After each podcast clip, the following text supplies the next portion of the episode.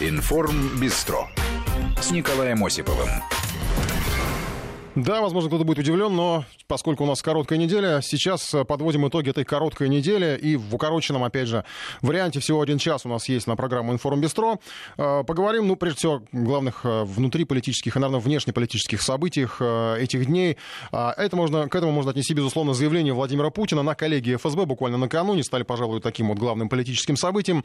Президент рассказал об очень интересных вещах и назвал довольно интересные и важные цифры. Сейчас вот я их напомню. Отметил глава государства усиление активности зарубежных разведок, естественно, по отношению к России. В 2018 году ФСБ разоблачило почти 600 иностранных шпионов, это 129 штатных сотрудников и 465 агентов спец, спецслужб. Все это дела, о которых, конечно, не говорили широко, потому что, ну, наверное, не принято у российских спецслужб, в частности, выносить все это на публичный просмотр при каждом, э, простор при каждом удобном случае. Э, поймали, нейтрализовали, прежде всего, в информационном плане, поскольку охота за информацией и передача информации, это сейчас, наверное, основная работа шпионов. Ну а дальше дальше шпионов либо сажают, либо меняют на кого-то, либо выдворяют из страны. И последнее, наверное, чаще всего, особенно когда деятельность иностранца удается остановить на раннем этапе, и он еще не, на, не успел нанести какого-то серьезного ущерба. Но самое интересное, это все-таки цифра. 600 иностранных шпионов, 600 западных агентов пытались работать против России только в прошлом году. И это на фоне шпиономании, которая на Западе превратилась в хроническую болезнь. Российские, ну еще иногда китайские шпионы, об этом тоже там говорят и пишут, а, мерещатся на каждом шагу, и уже целый год Европа и США мусолят рассказывает псевдошпионскую историю про Петрова и Баширова, конечно же, про двух непонятных туристов, которые побывали в Солсбери, которых объявили секретными киллерами ГРУ. Вот он баланс противостояния. Двое туристов и ор на всю планету и 600 раскрытых шпионов в России. И никто не верещит про массовый шпионаж в России. Напротив, если такие случаи попадают в западные СМИ, тут же начинаются вопли о репрессиях, встают во весь рост, рост правозащитники, и все демократические страны организуют совместный хор о цинизме российских специальных служб. Конечно, для этого не нужен никакой повод, как правило, чтобы организовать организовать этот хор. И дело вовсе не в шпионаже его масштабах. масштабах. Приведены цифры про 600 раскрытых агентов. Это, собственно, будни спецслужб. Все прекрасно понимают, что такая работа идет с обеих сторон. И трудно сказать, почему за это же время на Западе смогли лишь сочинить легенду о двух российских туристах и ничего больше. И даже прежние шпионские скандалы, наподобие с Анной Чапман, они были, никто не скрывает, по количеству несопоставимы с упомянутыми на коллегии ФСБ данными. Может быть, конечно, это просто наши и там, и тут хорошо работают. А может, просто подходы и задачи разные. Наши ловят иностранных агентов, а Запад ищет поводы посильнее прожарить антироссийскую тему. Ну, на неделе посол России в США Анатолий Антонов еще заявил, что в России зафиксировано зафиксировано 3 миллиона кибератак э, на российские IP-адреса, которые велись с территории США. Это как дополнение к 600 агентам. Э, им действительно есть что искать здесь, в России. Интерес к новейшим оружейным разработкам очевиден. Американские специалисты не принимают э, приглашений, когда Минобороны зовет их на брифинг посмотреть на ту самую ракету, которая якобы нарушает ДРСМД. Ну, конечно, на самом деле не нарушает. Но это не говорит об отсутствии интереса к ракетам. Просто не хотят слушать факты о том, что история с ДРСМД — это тоже часть сфабрикованной антироссийской кампании. Россия Россия приостановила свое участие в договоре после того, как США объявили о выходе из него. И вполне предсказуемо был поднят крик о коварстве России и угрозе от нее исходящей. Тактически в этом вопросе тоже многое объяснимо. Вашингтон предпочел тянуть время, только анонсируя выход из ДРСМД, как бы они не совсем до конца из него вышли, потом объявили о приостановке, но, скорее всего, США планировали растянуть этот процесс. Не зря в английском языке существует present continuous, настоящее продолженное время. Этот процесс выхода, неограниченный по времени, позволил бы оставить ситуацию в подвешенном состоянии, чтобы использовать это, опять же, против России. Так удобнее балансировать, проталкивать антироссийскую риторику, ну, либо при удобном случае демонстрировать дружелюбие, как бы откатываясь назад и заявляя, что договор-то все еще в силе. Не в курсе, наверное, Вашингтон, что в русском языке всего три времени прошедшее, настоящее, будущее, было, есть и будет. Москва сорвала, наверное, планы долгой игры Вашингтона, обрубив договор. Ну и, как говорил президент, в закрытую дверь больше стучаться не будем. Захотят сами поговорить, пожалуйста. Ну а Вашингтон формально пытается подать все так, будто это Москва разорвала договоренности. Глава Госдепартамента США Майк Помпео даже заявил, что соглашение окончательно расторгнут, если Россия за 6 месяцев не вернется к его, цитата, полному и проверяемому соблюдению. И тут, конечно, привлекает э, внимание слова Помпео э, и его требования требование о проверяемости. То есть США хотят поставить контролеров каждой российской ракете на все оборонные заводы. В общем, вернуть нас практически в 90-е годы, и тогда они, может быть, подумают согласиться на подписание ограничительных мер, которые, конечно же, соблюдать не будут, потому что, ну, просто технологии, выходящие за рамки ДРСМД, у американцев уже есть, об этом тоже в Москве говорили неоднократно. Министерство иностранных дел сегодня, э, российское министерство сегодня направило странам-участникам договора о ликвидации ракет э, США, Белоруссии, Казахстану, Украине уведомление о приостановке участия нашей страны в этом соглашении. Ну и при этом еще подчеркивается, что мы оставляем открытой возможность для содержательного диалога, если в Вашингтоне пересмотрят свою контрпродуктивную линию и вернутся к соблюдению ДРСМД. И, конечно, тоже посыпался поток страшилок, э, он сыпался и до этого. Ну вот, например, на неделе одна из шведских газет опубликовала статью, в которой говорится, что оперативно-тактические ракетные комплексы демонстрируют совершенно новый уровень военного потенциала России. Это эксперт по вопросам обороны Робин Хэкблум в статье, которая так и называется, «Искандер», пишет, что это гораздо больше, чем баллистическая ракета. Устремляясь к Земле, ракета достигает очень больших скоростей, 2-3 км в секунду. Чтобы сбить ракету на такой скорости, нужна как можно более продвинутая система ПВО, расположенная очень близко к цели. Ну, Европа, конечно, не зря об этом говорит, потому что присутствие американских баз там превращает Европу в такое потенциальное поле битвы, в потенциальную цель. И не зря в МИДе напомнили, если Соединенные Штаты, выйдя из договора, начнут размещать запрещенные ракеты ракеты в разных частях мира, то российская сторона может ответить. Ну и понятно, как она может ответить. В Пентагоне уже, кстати, подсчитали время подлета российских ракет и слегка, наверное, ужаснулись.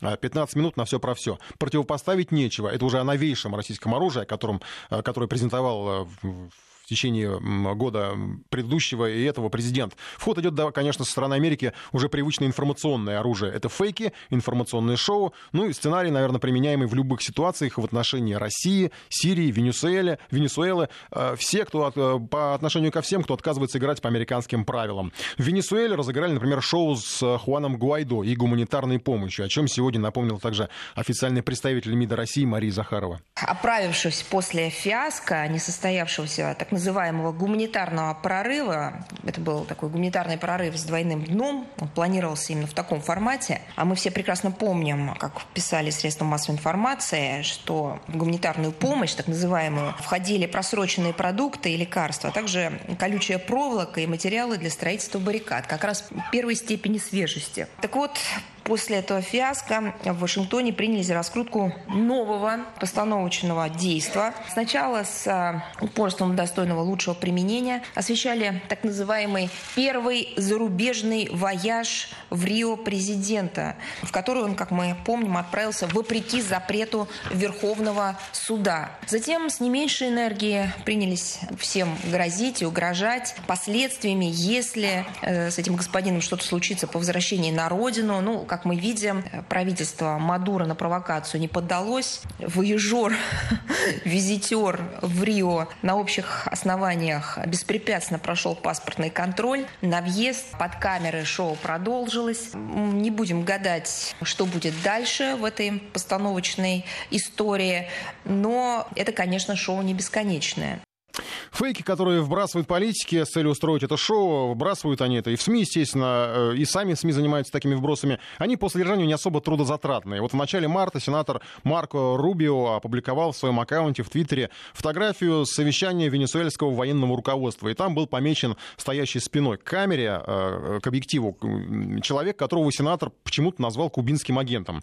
Э, и все это было достаточным для того, чтобы утверждать, что Венесуэлу контролирует Куба. Можно было, наверное, туда же Петрова Баширова приклеить и сказать, что Мадуро агент ГРУ, и все бы так и, наверное, написали в своих демократических газетах. Ну а сенатор, обнаружив кубинского агента, теперь требует наказать Гавану. И для таких фейков был даже придуман термин некоторое время назад «акт Цезаря».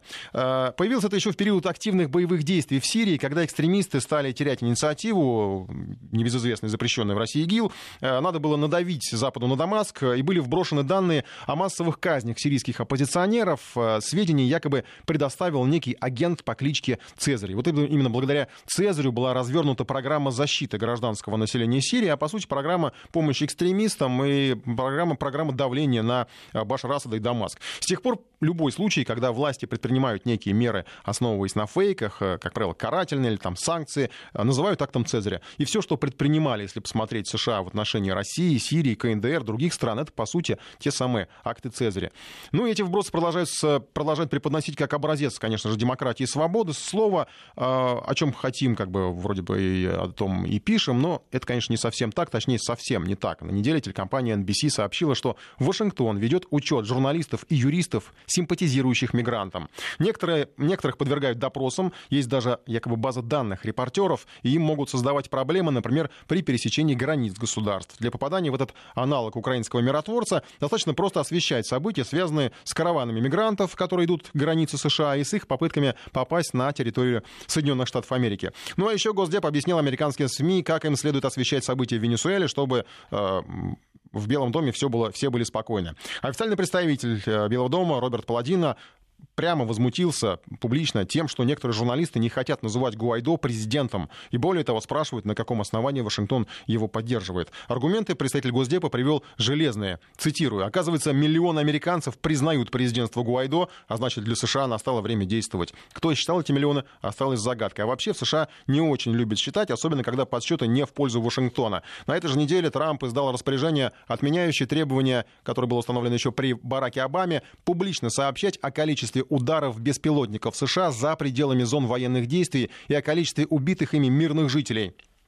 В заявлении Совета национальной безопасности Белого дома говорится, что приказ Трампа устраняет лишние требования к отчетности, которые отвлекают наших специалистов по разведке от их основной миссии. А на самом деле это легализация массовых убийств. От американских беспилотников в разных частях света гибнут тысячи людей. На Ближнем Востоке взрывали дома мирных жителей, бомбили даже свадебные церемонии. Среди жертв дети, женщины, старики. Раньше их хотя бы считали, теперь не будут. Такая статистика не нужна. Конечно, и в США нашлись противники такого решения, но дело тут не всегда в стремлении защитить невинные жертвы и когда Трампу тычет в лицо откровенным вмешательством в дела Венесуэлы, мало кого на самом деле из его оппонентов волнует эта самая Венесуэла. Это просто часть внутриполитической борьбы. Оппонентам Трампа очень не хотелось, очень хотелось бы, чтобы он надорвался на каком-либо из направлений Венесуэлы, например, России, КНДР, что угодно, что, чтобы можно было его просто убрать. Тогда можно будет заменить этого странного, противоречивого и не очень контролируемого элитами лидера на кого-то другого. По покладисти, конечно, но это уже будет точно не Хиллари Клинтон. Она на неделе сказала, что не пойдет на выборы, пора на пенсию пенсию. Ну, а к зарубежным событиям мы еще вернемся, поговорим о толерантности. Сейчас о наших новостях. На неделе Минздрав, буквально сегодня, а, появилась информация, что а, ведомство меняет правила оказания услуг. Лечение в больницах и поликлиниках четко разделит на платное и бесплатное. Планируется детально прописать, за что медики могут брать деньги. А все остальные услуги они обязаны оказывать по полюсу ОМС. Я уже неоднократно подчеркивал, что на самом деле это не бесплатно, это по страховке. По страховке деньги тоже получает медицинское учреждение. А поводом для этого предложения стали факты навязывания пациентам платных манипуляций манипуляций за счет казенного оборудования. Прямо сейчас в нашем приложении хотелось бы понять э, ваши взаимоотношения с э, медицинскими учреждениями. Вам навязывали платные услуги или нет? Три варианта ответа. Да, пришлось платить. Да, навязывали, но не стал платить. И третий вариант. Никогда не навязывали. А сейчас э, Павел Анисимов расскажет о том, что, собственно, предлагается уточнить, узаконить и прояснить в документах Минздрава. Минздрав считает, что прием по расписанию должен быть бесплатным. Если это бюджетное учреждение, значит в рабочее время никаких платных медицинских услуг на оборудовании, купленном за счет государства, быть не может. В остальное время, после того, как врач отработал по основному месту, можно лечить за деньги на казенном мединвентаре. В Минздраве нам уточнили, это не будет конкретный перечень платных медуслуг. Чиновники пропишут основания, по которым доктор может отправить пациента в кассу, а также точную стоимость стоимость платных манипуляций. Например, АКГ не дороже 500 рублей, обычный анализ крови не больше 200. Причина столь жестких требований – многочисленные жалобы пациентов, что в поликлиниках и больницах они не могут сдать анализы и пройти обследование. Очередь на прием к врачу растягивается на несколько недель. Больному предлагают лечиться сразу, но за отдельную плату, причем у тех же врачей, которым невозможно попасть с полисом ОМС. При этом главврач сам решает, куда и на что пойдут вырученные средства, говорит член Общественного совета по защите прав пациентов при Росздравнадзоре Алексей Старченко. Он может положить их себе в карман или премировать сотрудников. Сегодня все заболевания, которые есть у человека, практически включены в бесплатную помощь. Но все дело в том, что деньги системы обязательного медицинского страхования нельзя расходовать главному врачу так, как он захочет. А те накопления, которые формируются от платных услуг, это его личный, можно сказать, бюджет. И он может любые доплаты устраивать, любые покупки из этого делать. В данном случае и навязывание услуг имеет материальную основу. Таким образом вынудили лечиться и москвичку Галину. У нее заболела сердце, но ближайший прием врача по полису был через несколько дней. Галине тут же предложили ускорить процесс за деньги. Платные врачи оказались в тех же самых кабинетах поликлиники, но без очереди и с улыбкой предложили сделать еще кучу анализов, разумеется, за деньги. Чтобы сделать электрокардиограмму, 500 рублей, кардиологу 1000 рублей. В любое удобное вам время. Это кардиолог, который принимает всех.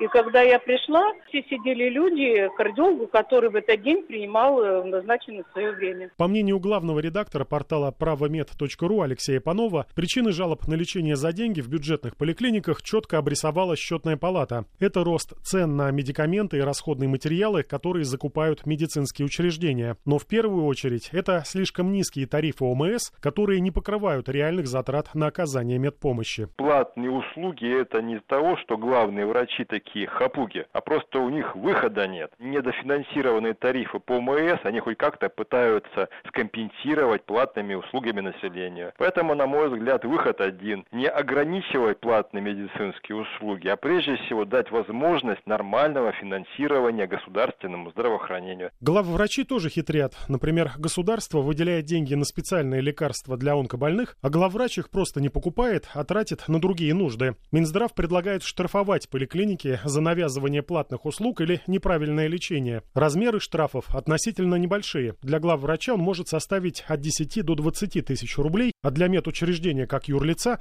до 70 тысяч в зависимости от степени нарушений. За неправильное лечение предлагают штрафовать и частные медцентры, где встречаются откровенные шарлатаны. Сегодня взять с них за испорченное здоровье почти нереально. Это показал недавний случай в Ярославле. Девушке сделали операцию, которая ей была не нужна. Это выяснилось на операционном столе, куда она попала после заключения частной клиники, что у нее повреждено колено. МРТ якобы показала разрыв связок, которого на самом деле не было. Девушка судилась, но ей вернули деньги только за снимок. Частные врачи могут любому поставить ложный диагноз, чтобы раскрутить на деньги. И за это тоже надо наказывать, отмечает Алексей Старченко. Частник ведь тоже должен лечить правильно. Тем более тот частник, который не включен в систему ОМС. Их практически вообще никто не контролирует. Ну и таким образом а, тоже выправляется эта ситуация. То есть контроль будет более действенным, жестким. И самое главное, под него подпадут те, кто хотят только получить деньги. Новые правила будут обязательны для всех врачей. И по идее в больницах и поликлиниках прекратят навязывать услуги за деньги. Пациенты будут точно знать, что положено по ОМС, а в каких случаях надо готовить деньги на платные манипуляции. Павел Анисимов, Вести ФМ. Итоги голосования по навязыванию платных услуг подведем чуть позже. Сейчас очень мало времени. Быстро к событиям на Украине. Там война роликов, а еще Владимира Зеленского э, решили преследовать по уголовному законодательству. На днях он буквально опубликовал ролик о том, как он расстреливает депутатов Верховной Рады. А, правда, говорят, что ролик старый. На связи наш САПКОР Владимир Синельников. Добрый вечер.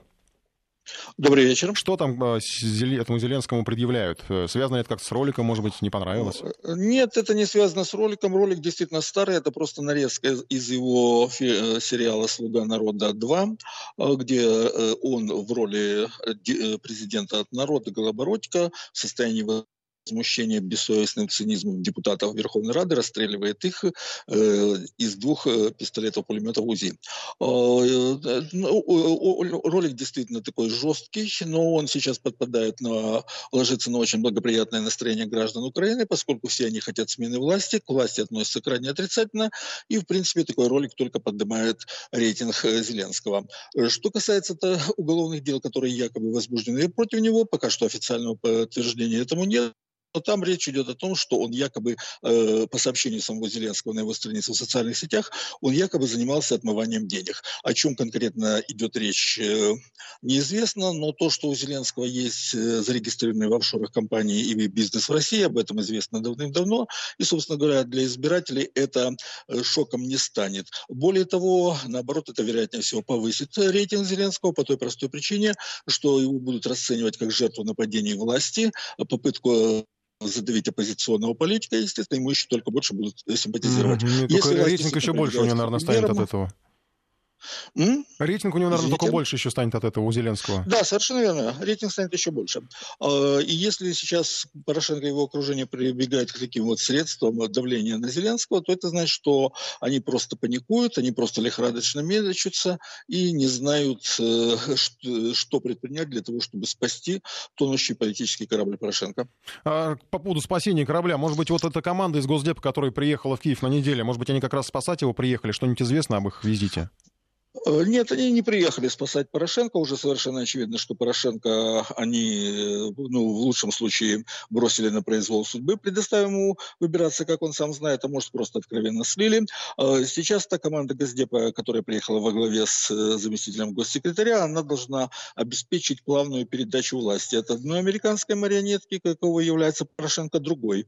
Кто, этим, кто будет этой новой марионеткой, непонятно, может, Зеленский, может, Тимошенко, но для Штатов главное обеспечить плавную плавную передачу власти без каких-либо эксцессов для того, чтобы результаты выборов на Украине не могли были быть подставлены под сомнение. Спасибо большое. Наш корреспондент на Украине Владимир Снельников э, был на связи. Ну, я напомню, что если таких предвыборных э, событий касательно Украины э, была отменена регистрация одного из кандидатов, это там некто Кривонос, он относится к силовикам. А напоследок он, правда, еще сделал предложение, еще будучи, видимо, кандидатом, вооружить всю Украину, весь народ Украины, ну, видимо, естественно, для того, чтобы пойти воевать с Россией. Наверное, так это можно характеризовать, но уже в качестве кандидата в президенты он теперь уже ничего не предпримет ну и, в общем, запомнится, вряд ли даже запомнится даже этим своим предложением. Сейчас э, небольшой перерыв на новости, и потом продолжим. Информ Бистро с Николаем Осиповым. Продолжаем эфир. Я не забыл про голосование по навязыванию платных медуслуг. Продолжаем голосовать в нашем приложении. Совсем скоро подведем итоги. А сейчас о европейской толерантности. Вообще о толерантности, терпимости, кстати, равноправии. Уже вот много было сказано в отношении мужчин и женщин в программе э, до нашего эфира в э, программе у коллеги Литмотив Руслан Быстрова. Но что касается э, европейской толерантности и, опять же, российской, кстати. Европейская комиссия против расизма и нетерпимости, которая является органом Совета Европы, выразила в своем докладе беспокойство по поводу чрезмерного применения антиэкстремистских законов в России и открытых открытых проявлений гомофобии и расизма. Вот к этому докладу мы еще попозже вернемся, а пока о борьбе за терпимость и толерантность. В Германии детям не рекомендовали наряжаться в костюмы индейцев. Лучше, наверное, еще, если так подумать, фильмы с Гойко Митичем стоит запретить, потому что, во-первых, он индейцев играл, а во-вторых, потому что он еще ведь из социалистической Югославии. Так вот, наряды индейцев формируют стереотипы, видимо, кого-то это оскорбляет, и, э, как, опять же, вот передает наш САПКОР, зато можно наряжаться в мальчиков, мальчиков наряжать можно русалками. Вот таких странных правилах карнавальной недели в Германии, э, который сегодня завершается, спросим нашего корреспондента Сергея Курохтина. Сергей, добрый вечер. Добрый вечер. Что это вообще за карнавал, неделя карнавалов такой вот э, для начала, потому что я не очень знал, что там есть какая-то неделя Подождите, карнавала. Э, Николай, конечно, есть, как и в России. У нас же сейчас Масленица. Так. Вы что, вчера к теще на блины не ходили? Да, как-то пропустил, но блины уже отведал, да. Да, но э, в пятницу, то есть завтра теща должна прийти к вам с ответным визитом. Это непременно. Вот. Э, и, кстати говоря, сегодня как раз начинается, сегодня четверг, сегодня широкая масленица, mm-hmm. то есть сегодня самый разгул. Ну, примерно то же самое происходит и во всех э, западноевропейских странах, соответственно, все эти карнавальные недели, это э, исторически так сложилось, точнее, религиозно-исторически, э, проводы зимы, встреча весны, и э, в Западной Европе, так как там в основном городская была культура, э, то это превратилось в основном в виде карнавалов. И карнавалы проходят всю эту неделю, особенно во вторник, это как раз карнавальный день. И вот в Гамбурге родители детского сада они получили от руководства этого детского сада такую памятку, э, в которой было написано, что не рекомендуется наряжать детей на карнавал э, индейцами. А это, кстати говоря, очень часто происходит. Это один из самых популярных э, костюмов на всех карнавалах. Почему? Потому что, ну, это обидит индейцев. Получается, что они какие-то игрушечные, не настоящие. И это обидит индейцев как национальное меньшинство. Это, конечно, никакое не толерантство. Не, не, не, толерантности тут нет никакой совершенно. Ну, кстати говоря, там и в арабских шейхов тоже просили не наряжаться. А вот было сказано в этой э, памятке, вот что хорошо, это чтобы дети поскорее бы стирали представления гендерные, э, что вот что-то можно только мальчикам, а что-то можно только девочкам. И, например, рекомендовали, чтобы мальчики наряжались э, русалками, а девочки пиратами. Вот это абсолютно нормально, и с этим никаких проблем нет. И, кстати, так как э, это было во всех школах карнавалы, и вот э, в школе, где учатся мои дети, естественно, во вторник тоже, они не учились, они, у них был карнавал, они все приносили в школу какие-то продукты, э, напитки и наряжались. И, ну, там, у меня девочка была единорогом, и я у нее после этого спросил, вот смотри, а в, в Гамбурге попросили не э, наряжаться индейцами. Да, сказала она. А почему? Я, вот подумай, почему, как ты думаешь? Она подумала немного, и надо дать, э, отдать должное, дала правильный ответ. «Расистишь?» – спросила она. «Да, говорю, расистишь». То есть это то, что им действительно регулярно рассказывают о том, что нужно быть толерантным, нельзя обижать национальные меньшинства, нельзя никоим образом как-то кому-то дать понять, чтобы он на что-то обиделся. Вот это нельзя. А мальчика в девочку, девочку в мальчика, это как раз можно и даже, ну, скажем так, поощряется. Ну, вот такие есть, такие представления о карнавалах и о том, что хорошо, а что плохо э, в Германии Германии, ну, я думаю, что это не только в Германии, но и Западной Европе в целом. Да, спасибо. Странные вещи рассказывает Сергей. Сергей Куровчин, наш САПКОР. Хотя, в общем, что в этом странного, действительно правильно, опять же, Сергей Куровчин сказал, что это не только в Германии. Мне сейчас сразу вспомнилась эпоха Голливуда, когда а, белые актеры красили лица там черной краской, там, гуталином, танцевали, чтобы вот изображали они, а, если как толерантно говорить, афроамериканцев в своих танцах. А потом вот от этого, это посчитали оскорбительным, от этого отказались, опять же, вот по этим российским вопросам. А вообще это такое мучительное для всей Европы стремление быть толерантными и терпимыми, оно уже погрузило в европейцев, кажется, в какую-то беспросветную э, тоску и абсурд. Они наряжают мальчиков русалками, девочек вот, пиратами, как рассказывает наш э, корреспондент, и при этом задыхаются, ну, не то чтобы прям задыхаются, наверное, но проблема большая, очень проблема неонацизма. Протесты желтых жилетов показали, насколько популярен национальный радикализм и антисемитизм. И толерантность по отношению к мигрантам породила ненависть к тем же мигрантам, и, что логично, ответную реакцию со стороны э, беженцев. Но и тут Запад пытается учить Россию, как надо жить, и публикует доклады, подобные, о котором я говорил, о терпимости, заявляя, что в России все плохо, и гомофобия, и расизм, и все страхи цивилизованного мира. И виноват, конечно же, кто? Виноват, конечно же, Владимир Путин. Почему? Ну, по крайней мере, так писала пресса, опять же, западная. А, потому что там вспомнили резко, что в интервью американскому режиссеру Оливеру Стоуну Владимир Путин отметил, что, цитата, «от однополых браков не появляются дети, а в России нужно уделять внимание рождаемости. А еще президент тогда пошутил, что не пошел бы в один душ с геем, чтобы не провоцировать его, и намекнул, что в случае чего ему поможет звание мастера спорта под дзюдо и самбо. И э, главный аргумент для того, чтобы назвать Россию гомофобной страной, страной, с которой все не так и все не то, а может это у нас, наверное, что-то не так вот. Ну, в общем, это было, было главным, одним из главных аргументов для прессы. И э, посмотреть, может быть, это у них что-то не так. Вот, опять же, из того, что рассказывал наш САПКОР. Э, как относиться, вот, например, к истории еще одной, опять же, западной, про то, как американская семья из штата Флорида до, до сих пор не определилась с полом своего 11-месячного ребенка, которого назвали Спэроу. Э, это Ари Деннис, мать малыша, рассказала в эфире э, шоу «Доброе утро, Британия». И даже тогда она накинулась на английского журналиста и ведущего программы Пирса Моргана. Э, тот резко выступал против гендерной унификации и называет это ерундой. Ну а в семье решили не выбирать пол недавно родившемуся ребенку. И гордо об этом рассказали, сообщили, как бы и даже вот вышли на медийный простор. Э, родители как рассказывают, тщательно скрывают биологические признаки пола малыша от окружающих. А, о том, кем родился младенец, знают только медперсонал и няни, которым велено хранить это в строжайшем секрете. И говорят, что у младенца нет пола. Так, по крайней мере, заявляют родители этого маленького Спэро. И тут, конечно, вспоминается старый анекдот э, наш российский, когда мужик стоит под окнами роддома и кричит, кто родился, мальчик? Нет. А кто? Когда-то это было смешно, сейчас уже это не смешно.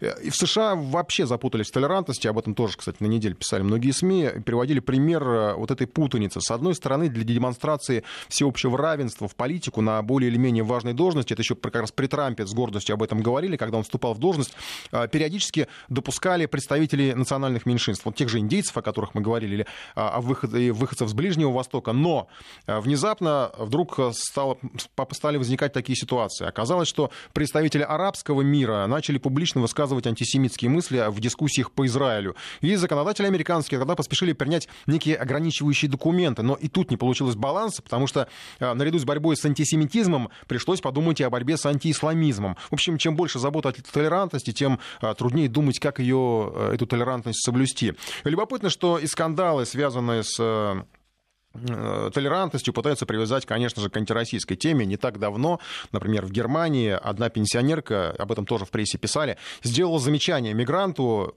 тоже там был какой-то то ли иранец, то ли сирийц, сейчас уже не вспомню. В общественном транспорте этот мужчина, беженец, положил ноги на сиденье. Сделала ей замечание пенсионерка, мигрант, естественно, послал женщину куда подальше, та на него накинулась с кулаками, ну и то ли там уже кому-то примерещилось, то ли, возможно, так и было. Но она продемонстрировала нацистский жест, приветствие нацистское нацистская. Ну и наговорил, естественно, кучу всего по поводу чужестранца и всех, кто прибыл с ним в Европу. Пенсионерку отправили под суд, обвинив практически в фашизме. Но в чем соль этой истории? Не в том, что ее обвинили в фашизме. В СМИ раскопали, что она мигрантка из России. И все в каждой публикации про этот конфликт говорили именно о русской нацистке. А, видимо, наверное, чтобы показать, что Европа и европейцы толерантные, а, а вот русские как бы не очень. Ну а то, что толерантность может быть избирательной, э, еще один пример прекрасно видно на примере американской политики. Ведь ведь это Вашингтон принял требование о нулевой терпимости к беженцам. Значит, все-таки, когда очень хочется, то о толерантности можно забыть и прививать ее, прививать, прививать ее каким-то другим странам, например, той же России, там, или, не знаю, или Венесуэлы, или Сирии. А иначе зачем все эти доклады о российской гомофобии? Кстати, докладывали не только о российской гомофобии, еще вот Латвии пожурили за то, что у них там не очень хорошо с, обращаются с геями. И э, в, эту же, э, в этот же список Совет Европы внес э, предложение давать автоматическое гражданство детям не гражданам. Не, не гражданам. Вот это, наверное, единственное предложение было более-менее вменяемое, но в основном все было сосредоточено вот на, таком, на э, таких проблемах отношений полов и тех, кто еще не определился со своим полом. Сейчас подведем итоги нашего голосования, которое я объявлял ранее в приложении. Навязывали ли вам платные медицинские услуги? Вариантов три было, да, пришлось платить платить, э, да, навязывали, э, не стал платить. И третий вариант никогда не сталкивался. Было, кстати, много сообщений у вас присылали, что в стоматологии, например, бесплатный новокаин. И стандартно лечат за два захода мышьяком, хотя могут за один э, заход, обезболив нормальным уколом. И про справку из ГИБДД, в ГИБДД для замены прав в диспансере требует 800 рублей, тоже ненормально. Это как бы, ну вот считает наш слушатель, хотя, ну я не знаю, справка это одно, а медобслуживание это все-таки несколько иное. И Э, по поводу итогов голосования, давайте все-таки я подведу. Итак, э, пришлось платить за платные медицинские услуги. 44% наших слушателей платили. 32% сталкивались с этим, им навязывали, пытались навязывать, но на самом деле большая цифра, треть наших радиослушателей э, не платили принципиально, видимо, да, там, или каким-то другим соображением, я уж не знаю. И 24% тоже, на самом деле, достаточно большая цифра. Кажется, что это такая проблема, что на каждом шагу вам что-то навязывают, и в материале нашего корреспондента тоже как раз было, были совершенно вот дикие случаи, когда назначали операции даже платные, которые совершенно не нужны пациенту. 24% наших слушателей э, никогда с этим не сталкивались. Э, таковы итоги нашего голосования. Мы еще будем э, не в интерактивном режиме работать, но перерыв у нас сейчас короткий. Вести ФМ. Да, и два вкладываемся в график. Э, хочется всего успеть. Э, событий было много на неделе. Э, и тема этой, уже этого дня, надо ли уголовно наказывать родителя за похищение своего ребенка. Тема уже звучала в нашем эфире. Сейчас я предлагаю, опять же, голосование еще одно начать в нашем приложении в Вести ФМ. Пусть будет как на Западе, да, давайте наказывать, вариант ответа. И нет, потому что тогда всех пересажать придется. Потому что проблема на самом деле серьезная. Россиянам предложили разбираться в конфликтах из-за детей по западным стандартам и сажать того родителя, который рискнет похитить ребенка. Примеров на Западе много, кстати, в том числе и с нашими российскими гражданами, российскими женами, в том числе, которые выходили замуж за иностранцев. А проблемы, как поделить э, ребенка актуальна, и бывшие супруги периодически устраивают такую охоту на детей, прячут их, такое вывозят в другие города а, и страны страны. Э, но станет ли закон этот э, нормально необходимым для людей, чтобы решить их проблемы, или он станет дополнительным инструментом в войне между родителями? Пока голосуйте, а вот ответ на эти вопросы пытался понять наш корреспондент Сергей Артемов. После того, как суд фиксирует распад семьи, судом же принимается решение, где будет находиться ребенок, с матерью или отцом. В российской практике абсолютное большинство постановлений вручает детей матери. Отцу же, либо для точной формулировки, если в такой ситуации вдруг окажется мать второму родителю, устанавливается порядок общения со своим чадом. За его нарушение в законе есть наказание, зачастую формальное, отмечает адвокат, партнер адвокатской конторы «Аснис и партнеры» Кира Карума. То есть, условно, если суд установил порядок общения, например, по выходным, а в понедельник ребенок должен быть возвращен, то может уже идти речь, например, о привлечении к административной ответственности родителя, который не вернул ребенка в положенное время либо в положенный день. Но если уже ребенка вообще не вернули и вообще препятствия в общении с ребенком ставит другой родитель, то здесь, возможно, нужно речь вести уже и о некой уголовной ответственности. И уголовная ответственность есть, но получается невнятно прописанная и фактически бездействующая. Удержание ребенка другим родителям должно относиться к категории тяжких преступлений, рассказала нам инициатор этой идеи руководитель Национального родительского комитета Ирина Волонец. В их организации, по ее словам, скопилась масса обращений от женщин. Отцы для того, чтобы как-то проявить себя и показать, кто здесь главный, просто воруют собственных детей у матерей и удерживают их в неизвестном месте. Как правило, матери не имеют ни малейшего представления о том, вообще находится ребенок на территории страны или нет. Все меры, которые сегодня есть, к сожалению, не действуют. Ни у приставов, ни у правоохранительных органов нет оснований сегодня для того, чтобы применять жесткие меры наказания по отношению к родителям, которые не проживают с ребенком по решению суда, но позволяют себе, пользуясь тем, что у них есть родительские права, удерживать ребенка, увозить ребенка. Общение второго родителя оговорено судом. Если этот родитель делает что-то не так, то налицо неисполнение решения суда. Кстати, именно так называется 315 статья Уголовного кодекса с наказанием до двух лет тюрьмы. Почему же она не работает? Потому что не работает практически вообще, говорит юрист адвокатского бюро деловой фарватер Кристина Майорова. Споры у нас обычно касаются мужчин в первую очередь. Правоохранительные органы всегда, фактически всегда отказывают даже принимать это заявление до возбуждения уголовного дела, следовательно, и отказываются объявлять мужчин, которые удерживают своих детей в российский или международный розыск. Статья 315 Уголовного кодекса, она на практике э, фактически не применяется, и она является скорее номинальной, нежели реально действующей. Ирина Волынец предлагает, если второй родитель не вернул ребенка в установленное время, на первый раз штрафовать его, а при повторении возбуждать уголовное дело по статье 126 «Похищение человека». Она сулит виновному до 12 лет тюрьмы. Если ребенка скрывают от матери, увозят в другой город или вообще в другую страну, наказание должно быть строгим, соглашается Кира Карума. Вот этот случай, безусловно, на мой взгляд, должен оцениваться правоохранительными органами, но и, собственно, не подчинение такого родителя, ни решение суда, неком самоуправстве.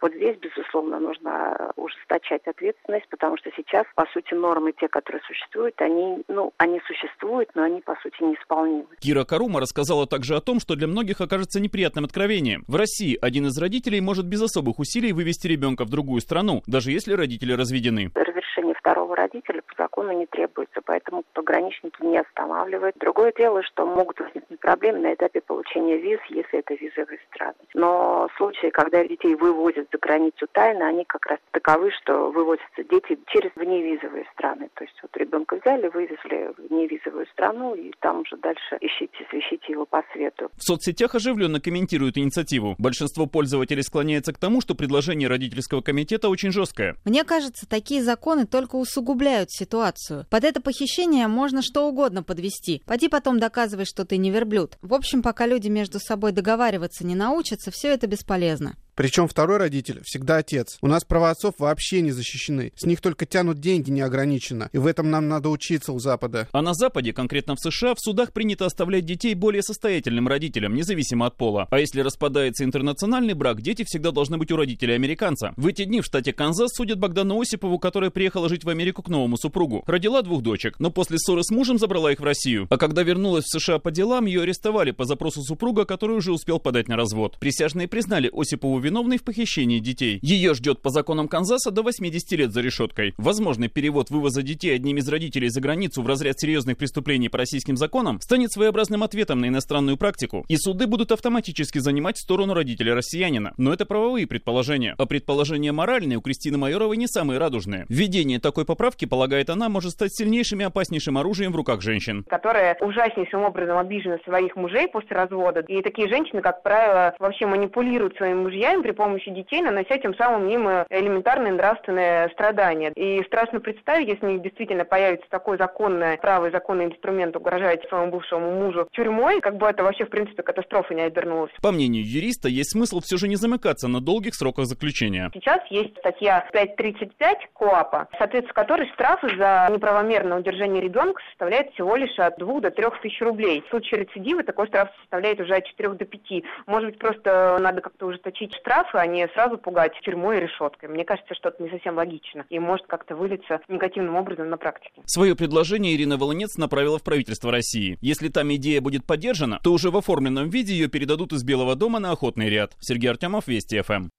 Ну, такая картина вырисовывается. Многих она, наверное, испугает, особенно тех, кто в разводе, да, потому что получается, что вот таких поводов формальных для того, чтобы попасть под уголовное преследование, их полно. А я напомню, что 126 статья, да, и 12 лет лишения свободы. Поэтому сейчас подведем итог голосования. Я э, Напомню, что мы голосовали, вы голосовали, надо ли уголовно наказывать родителей за похищение своего ребенка. Два варианта ответа. Да, все будет пусть как на Западе, а вот э, как раз в материале нашего корреспондента был пример. Это 80 э, лет сейчас там россиянке грозит, а то, что он просто увезла из США своих детей в Россию. 25% наших слушателей хотят, да, чтобы было именно вот так вот, видимо, как на Западе.